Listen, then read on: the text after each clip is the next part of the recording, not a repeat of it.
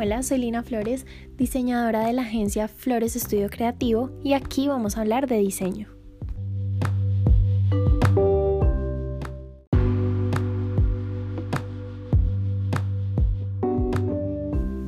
Bueno, vamos a empezar. Em, en mi Instagram recibí varias preguntas de colegas, amigos, eh, conocidos, incluso desconocidos eh, que, que querían saber un poco más sobre cómo trabajo, por qué viajo, cómo hago para viajar y trabajar al mismo tiempo. Eh, pues en general querían saber qué es lo que estoy haciendo, cómo hacerlo y, y, que prácticamente les dijera qué hacer para hacer lo mismo. Esto me, me abrió los ojos de alguna manera y me hizo entender que era una muy buena oportunidad para iniciar un podcast y para tener un alcance mayor a diferentes personas que quieran saber un poco más sobre este mundo, sobre este estilo de vida y mm, que de alguna manera pueda aportar mi granito de arena y ayudar a personas que quieran eh, tener un estilo de vida diferente, tener un método de trabajo diferente y que les interese viajar, conocer, eh, crecer a nivel profesional eh, y tener esta libertad. Entonces, en este primer, no sé cómo llamarlo, episodio, capítulo, no sé, em, voy a hablarle un poco de los pros y contras de un Digital Nomad.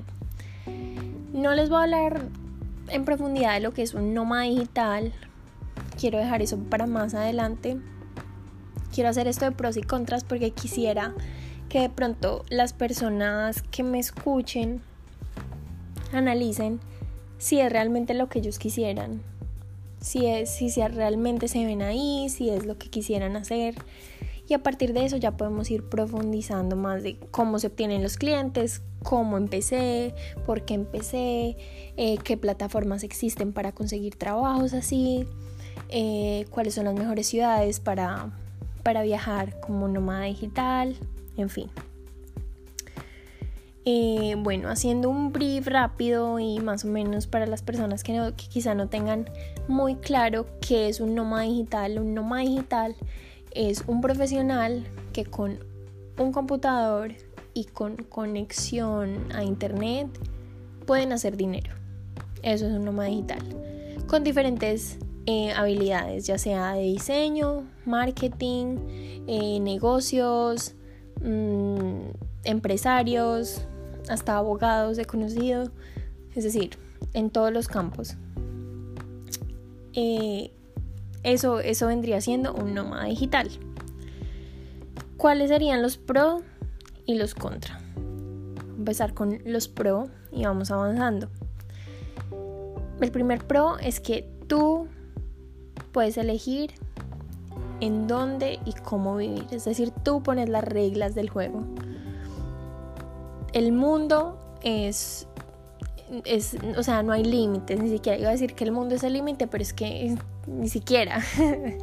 tienes todas las posibilidades abiertas, tienes todo el mundo para decidir en dónde quieres estar, cómo quieres estar, cómo quieres trabajar. Acá no hay peros, no hay nada. Eres tú el que toma la decisión y esa libertad es una sensación que yo no cambiaría. Nunca digas nunca, obviamente, pero no sé si yo podría volver a una oficina porque este, este, este saborcito que, que le he dado a la libertad y el poder saber que yo puedo hacer dinero sin tener que estar en una oficina es una sensación que yo no, no cambio por nada. No cambio y no quisiera cambiar y espero, por favor, por favor, universo, que, que no cambie. Eh, entonces, ¿qué pasa? Bueno, cuando tú escoges a dónde vivir, tienes que tener en cuenta muchas cosas también. No es lo mismo que una canadiense decida dónde pasar los siguientes seis meses a un colombiano. Lamentablemente, porque nuestro pasaporte, digamos que en, en, comparación con el resto del mundo, no es que sea el mejor. No somos el peor, pero no somos los mejores. No somos suizos, no somos canadienses. Y hay muchos visados. Tenemos que estar muy, muy pendientes de, de pagos, de si hay que si tengo cuántos meses tengo que estar en un país, qué vacunas tengo que tener, qué, a qué países necesita o requiere una visa. Eh, todo eso hay que tenerlo muy presente y es dinero que tú tienes que tener antes de empezar a viajar y planearlo y también tener en cuenta que hay lugares donde la visa inicia una vez tú la saques. Por ejemplo, yo cometí el error de eh, hace, cuando estuve en Colombia, estuve más o menos hace como cinco meses, no sé. Mm, sí, a mitad de año. Y saqué la visa de Indonesia. La visa de Indonesia para colombianos es únicamente tres meses, pero inicia el día que a ti te aprueban la visa. Es decir, cuando yo llegué a Asia ya se me había vencido la visa. Entonces, gasté dinero innecesariamente, se perdió la plata. Si quiero ir a Indonesia es otro proceso, es más lío para nosotros como colombianos sacarlo desde Asia. Me tocaría irme hasta Hong Kong o hasta Bangkok o en el peor de los casos devolverme a Colombia solamente para sacar otra vez la visa a Indonesia. Entonces eso es de mucho cuidado, hay que estar muy pendiente, tener todo al día y, eh, y ya. Otra cosa es que ah, cuando ustedes ya empiezan a tener clientes, generalmente, digamos que por lógica, o no por lógica, pero digamos que cada quien decide para quién te quiere trabajar. Pero en mi caso yo trabajo con países que paguen mejor, es decir, Canadá, Estados Unidos, Inglaterra, Alemania, Australia. Digamos que esos son los como en general. Em, ¿Qué pasa? Solamente estoy cerca de Australia. es decir, que Canadá, Estados Unidos, incluso eh, Reino Unido, tenemos eh, una diferencia horaria muy grande porque yo estoy en Asia. Entonces prácticamente cuando ellos están durmiendo yo estoy despierta y cuando yo estoy dormida ellos están despiertos. Entonces coordinar con los clientes es muy difícil, como lleva que yo me tengo que levantar muy temprano todos los días, me tengo que acostar casi a medianoche todos los días para tener contacto con ellos y, y, enviarle lo que necesiten, cumplir con los deadlines, si de pronto hay alguna reunión que tengamos que tener, eh, tener la reunión. Entonces es un poco de compromiso de parte mía y también obviamente de mis jefes entender pues que yo estoy fuera, que pues que estoy 12 horas adelante, pero en, general hoy en día casi todas las empresas entienden el concepto de, del trabajo remoto y saben cómo funciona, entonces casi nadie pone problema, casi nadie quiere tener incluso reuniones hoy en día por Skype Google Hangouts, nadie quiere hacer eso, entonces es un plus. Eh, bueno, ¿qué otra, mm, otro pro? El dinero te rinde mucho más. Eh, ¿Por qué? Porque como tú eliges quiénes son tus clientes, tú puedes decir cómo te van a pagar. Eh, como tus clientes son globales, así casi siempre todos los nomás digitales o todos los freelance eligen tener una moneda global. Es decir, yo mi trabajo lo cobro en dólares. Entonces, obviamente si yo comparo el dólar con Colombia, estoy ganando el triple de lo que ganaría normalmente haciendo menos trabajo porque yo no tengo que cumplir 8 horas en una oficina. Si me voy a México, el dólar también me, me, conviene más y voy a ahorrar más plata trabajando menos. En Tailandia igual, porque el BAD es muy económico y, y comparado con el dólar se ahorra mucha plata. Entonces, ¿qué? Ese pro es muy importante porque obviamente si yo ganando en dólares me voy a vivir a Nueva York, seguramente no voy a tener con qué pagar un arriendo, no voy a poder ir a un buen restaurante, pero es cuestión de ser inteligente y saber a qué lugares ir y, cómo desplazarte eh, a nivel global. Por ejemplo, en este momento en mi radar está quizá para el otro año, Brasil y Ucrania. Son países a los que quiero ir eh, porque, bueno, eh, en Florianápolis, que es en Brasil, hay muchos eh, nomás digitales. con el dólar me iría súper bien. la playa, la playita, por favor, que, que ese factor a mí me importa mucho.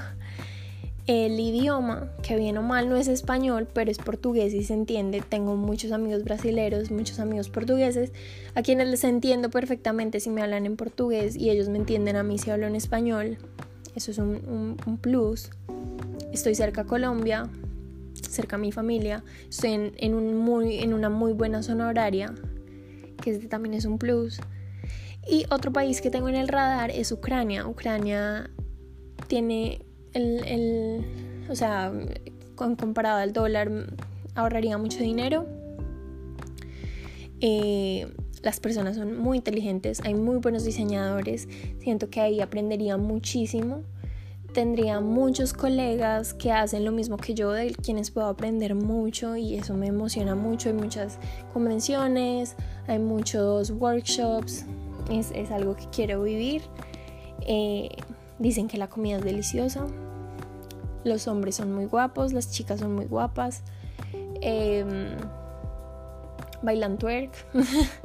bueno, es decir, eh, eh, en este momento, desde que uno investigue a una, buena búsqueda y, pueda elegir que el tiempo esté bien, que el horario no afecte mucho tu trabajo, que el, puedas ahorrar dinero, que sea lindo, que sea agradable, que quieras estar ahí, eh, que tenga un internet rápido, porque eso también es un factor muy importante, ya que tu trabajo es online, puedes irte a donde quieras, a donde quieras irte.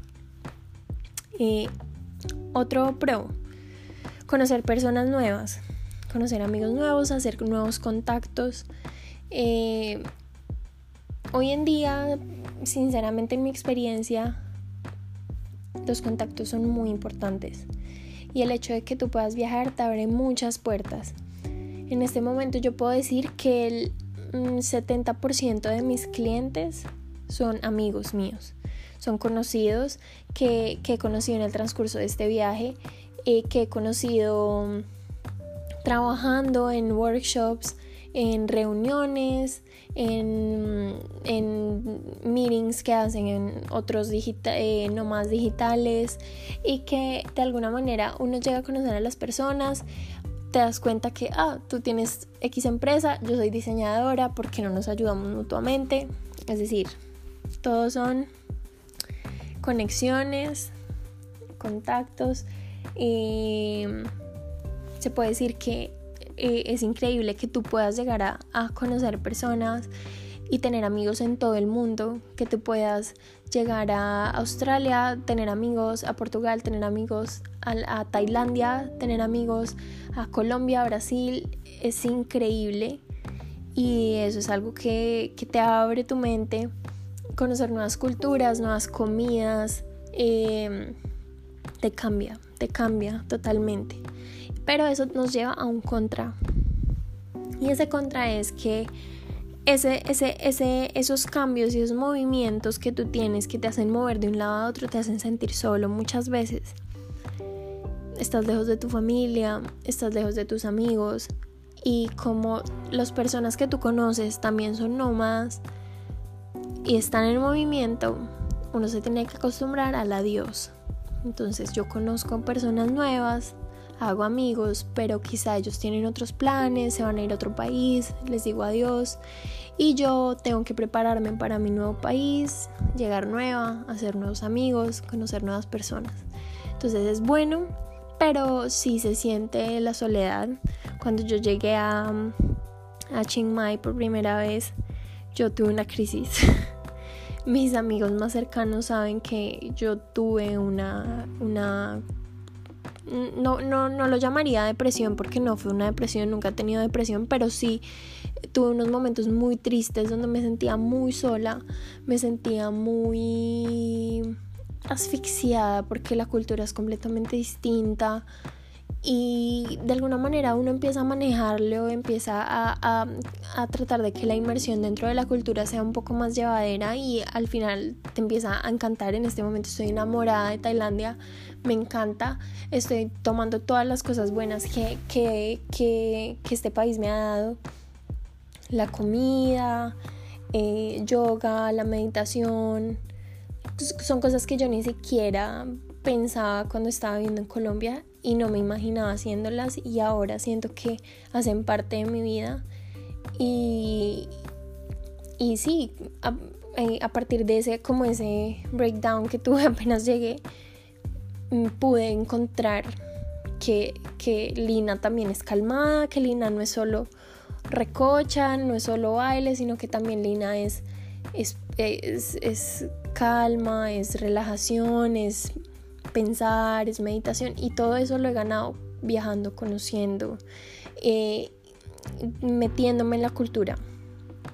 Bueno, eh, otro pro, obviamente, ser tu propio jefe. Eres libre de hacer lo que quieras, cuando quieras, como quieras. Tú pones las reglas, pones tus precios, pones tus horarios, pones eh, lo que te gusta hacer, porque yo solamente aplico para trabajos de lo que a mí me gusta hacer. Por ejemplo, a mí me encanta hacer branding. Es de mis cosas favoritas. Me encanta diseñar logotipos, me encanta diseñar marcas, me encanta diseñar conceptos de marca. Me fascina. Eh, me fascina hacer diseño web, diseño interactivo, diseño de aplicaciones. Me encanta. Eh, me encanta ilustrar. Pero cosas que casi no me gustan, por ejemplo, packaging pesar de que hago branding, el diseño de empaque es como que... como que no me mata, como que no es algo que a mí me llame mucho la atención, pero pues yo no aplico trabajos de eso porque no quiero. Y ya está. Yo me enfoco en lo que a mí me gusta hacer y le pongo el precio a lo que yo quiero hacer y ya está. Entonces eso es buenísimo, me encanta porque todos mis días son felices porque estoy haciendo lo que yo quiero.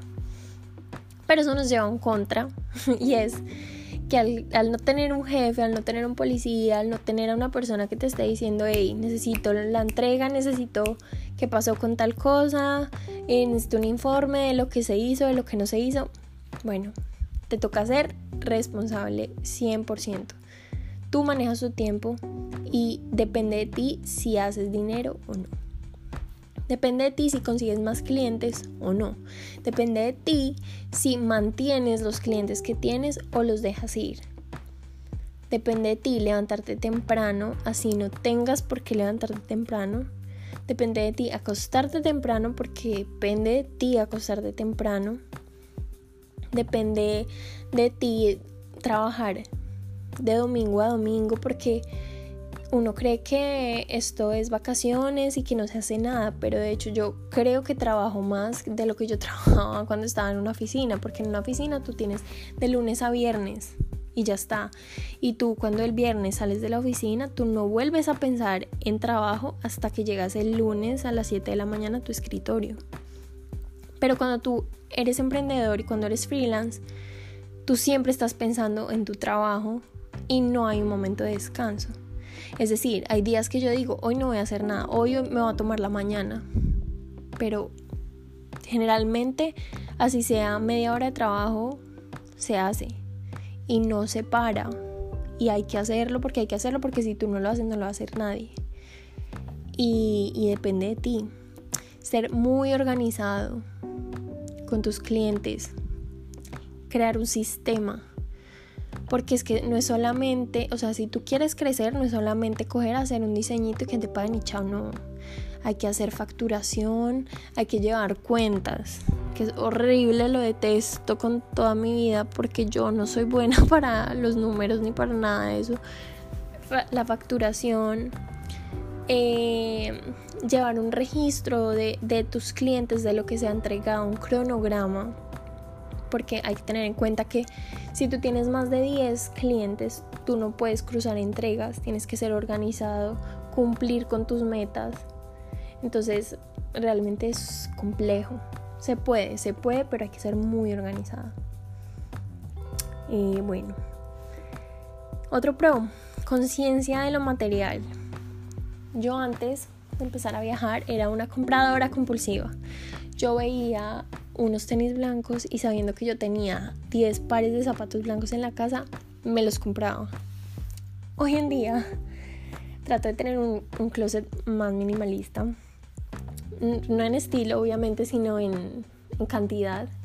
Lo mismo en general en todas mis cosas. En, en general eh, aprendí que mi vida está en una maleta de 22 kilos, que es lo que puedo subir en un avión y ya está. Incluyendo el computador, incluyendo todo, o sea, todo lo mío cabe en una maleta y ya está. Y, mm, y he aprendido que hay muchas cosas que realmente no necesito. Y fue duro, fue duro para mí dejar una, qué, qué sé yo, cinco partes de mi armario en Colombia y venirme así, pero hoy en día lo entiendo porque cada vez que viajo es un encarte, es terriblemente encartado y uno no necesita esas cosas. Hay muchas cosas que no son necesarias y, este, y, y el aprender a desapegarse de lo material te libera. Porque en este momento yo quiero, yo quiero empezar a invertir en experiencias, en cada país al que yo vaya, en vez de comprarme una blusita, unos zapaticos, una maricadita, nada, yo no quiero eso porque no me importa. Yo lo que necesito es vivir mi experiencia en el país y disfrutarlo. las vivir, el, resumen es vivir, vivir ese momento y disfrutarlo sin pensar en lo material. Entonces, conciencia de lo material. Otro punto, apreciar el tiempo porque es muy corto.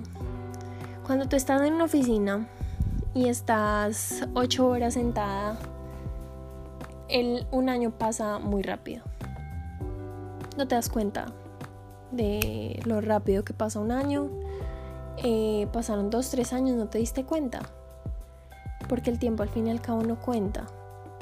Pero cuando viajas, el tiempo vale. Y me di, me di cuenta de eso porque cuando llegábamos a un país y decíamos, bueno, tenemos dos meses acá, empieza una cuenta regresiva para conocer lo más que puedas de esa, de esa cultura, de esa ciudad, los restaurantes, la gente, los lugares turísticos, los no tan turísticos. Y empieza esas ganas de vivir cada momento. Y, eso es algo que, digamos, yo me pongo a pensar cuando yo estaba viviendo en Medellín. Muchas veces yo me quedaba en la casa, yo no salía, no hacía nada en Bogotá. Y, y, ahora pienso y, y, yo no conocí, pues no conozco Colombia. Y me duele, me duele, quiero volver y quiero viajar más dentro de Colombia, poder ir a más lugares, visitar pueblos, no sé, buscar aventuras en, Colombia y perdí mucho tiempo mirando televisión, mirando pendejadas, en vez de estar disfrutando este, este poquito tiempo que tenemos en la tierra. No sé, es, puede sonar que estoy muy hippie, estoy muy profunda, pero es, mi experiencia y es lo que esto me ha dejado. otro contra, métodos de pago.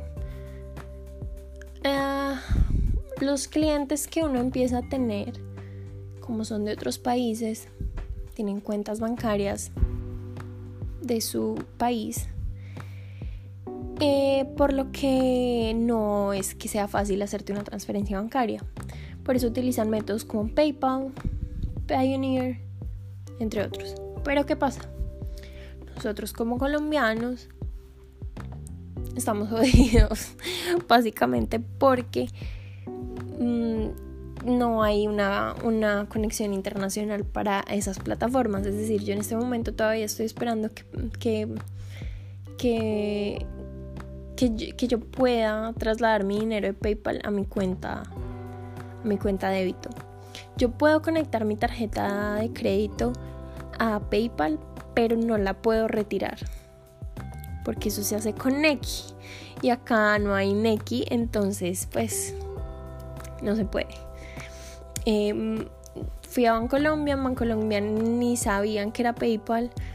Mm, fui a BBVA, no tienen ni a dónde están parados, entonces Colombia está muy atrasado a niveles de sistemas de pago digital, pongámoslo así. Entonces, es un lío. Yo todavía estoy mirando a ver cómo hago. Si alguien tiene alguna idea, agradecería que me dijeran. Si llego a saber cómo hacerlo, les comentaré. En este momento yo recibo todos mis pagos en PayPal y lo que hago es que transfiero el PayPal a amigos eh, y esos amigos sacan el dinero por mí y me lo dan. Pero digamos que yo ahorita no tengo, no tengo físico como yo sola sacar dinero por mí, no tengo porque en Colombia es un desastre. Incluso he llegado a pensar en ir a Panamá, sacar una cuenta débito en Panamá o en Miami, en algún lado, mejor dicho, y, y, cambiarme, porque en Colombia no se puede, es terrible. Y por último, un pro o contra, dependiendo cómo lo quieran ver, el idioma.